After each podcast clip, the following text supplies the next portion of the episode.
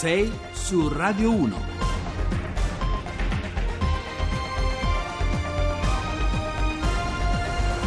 Allora, buongiorno, sono le 6.07, Carlo Cianetti al microfono 6 su Radio 1, oggi abbiamo tanti argomenti, neanche li elenco, ehm, parleremo di vari personaggi anche che non ci sono più, ma per parlare anche dell'oggi.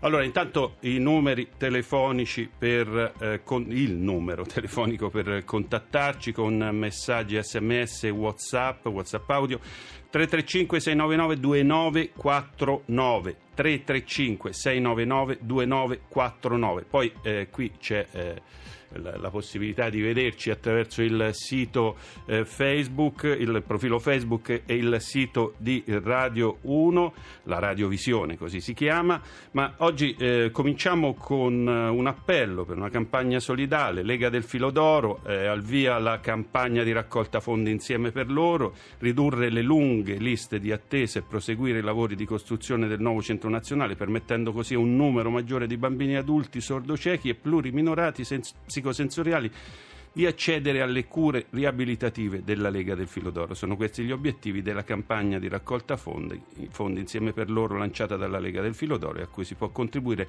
con un sms o chiamata da rete fissa al 45543 dal 9 al 29 ottobre. 6 su Radio 1.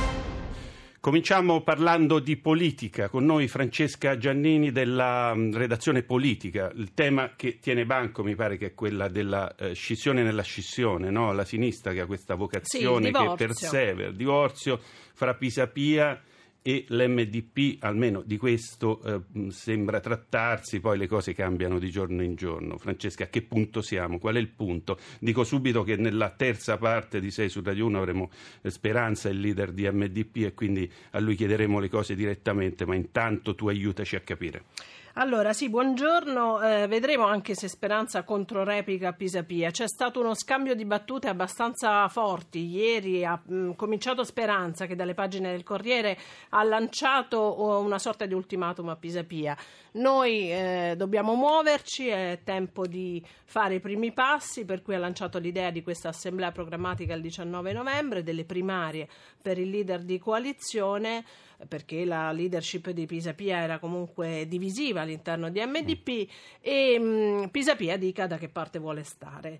La risposta altrettanto dura da parte di Pisapia è stata buon viaggio, non mi interessa un partitino del 3%, non poteva essere più chiaro Pisapia. E quindi nei fatti oggi si sancisce questo divorzio, Pisapia da una parte e MDP dall'altra. E quindi Pisapia comincia, ricomincia a dialogare con, uh, con Renzi? In realtà non ha mai smesso, infatti anche ieri, anche oggi dalle um, pagine di Repubblica dove c'è un'intervista al leader di campo progressista lo ribadisce. Noi abbiamo sempre detto che abbiamo in mente un centrosinistra largo, eh, condiviso, che non può prescindere dal PD. Il punto di rimente resta Renzi.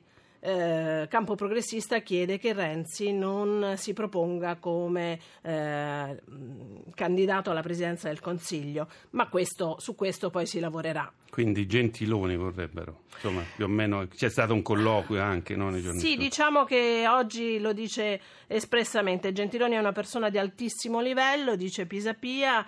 Eh, però bisogna lavorarci, insomma. Grazie Francesca Giannini della redazione politica. Grazie. 6 su Radio 1.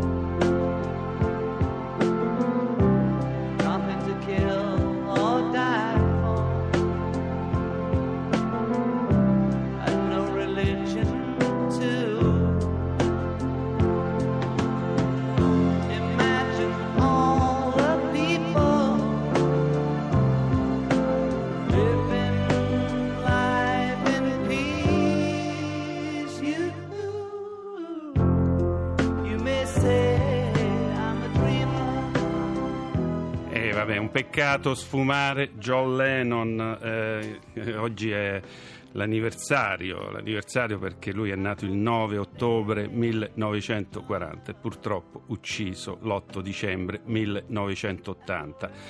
Su Wikipedia dicono è stato un cantautore, polistrumentista, paroliere, attivista e attore cinematografico britannico. È stato molto di più secondo tutti, se- a chi- sia esperti di musica che non esperti. Noi abbiamo per fortuna un espertone di musica, un giornalista, un, eh, un critico, una persona che ha conosciuto direttamente eh, i Beatles, una persona che ha conosciuto mo- molte- molti musicisti. Dario Salvatori, buongiorno. Buongiorno, buongiorno a voi. Allora, pimpante come sempre, anche alle 6.14. Chi vuole eh, inviare messaggi lo ridico così eh, prendo questa occasione. 335-699-2949.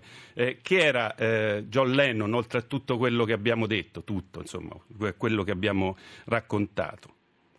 Ma è sicuramente un faro, una guida spirituale per la sua generazione. Ricordiamoci che all'interno dei Beatles era un po' eh, l'intellettuale, no? se Paul McCartney all'inizio era il bello, ma poi anche un grande compositore, anche lui, eh, eh beh, John Lennon era l'ideologo sicuramente, quello che forniva sempre spunti nuovi e avanzamenti ai Beatles. Allora, lui eh, è considerato insieme a McCartney no? il leader, eh, poi a un certo punto eh, eh, come mai i Beatles si- sono sciolti? Adesso una domanda impegnativa immagino, però insomma, Sì, che, che- che colpe aveva John Lennon? Insomma? per eh, la rotta di collisione che attraversò un pochino Paul e, e John, principalmente perché avevano due donne impegnative che li volevano come, come leader assoluti, eh, Linda eh, eh, per Paul e Yoko Ono, eh, sicuramente più incisiva nelle decisioni di,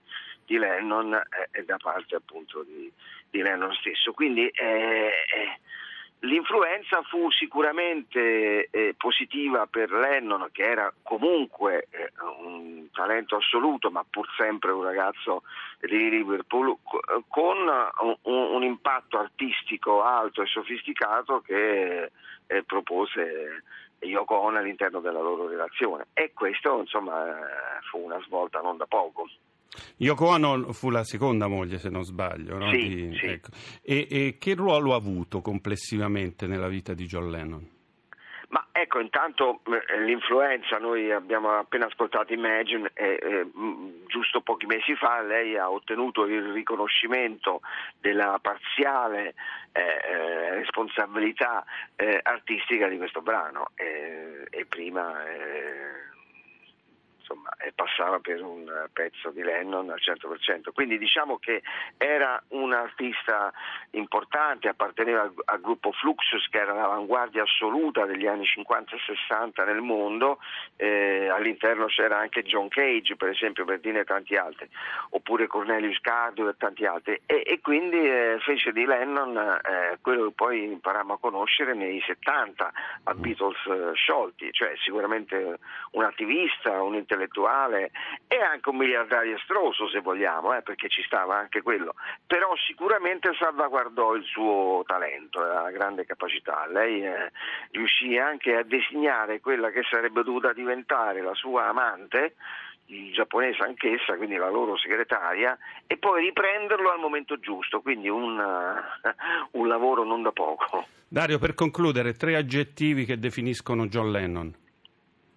Sicuramente creativo, eh, ehm, un uomo di swing nel senso lato del termine eh, e poi un amante assoluto per tutta la vita di rock and roll che cambiò la sua vita e anche quella di molti di noi.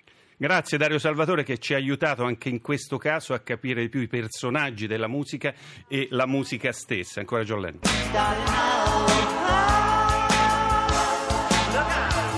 Sei su Radio 1.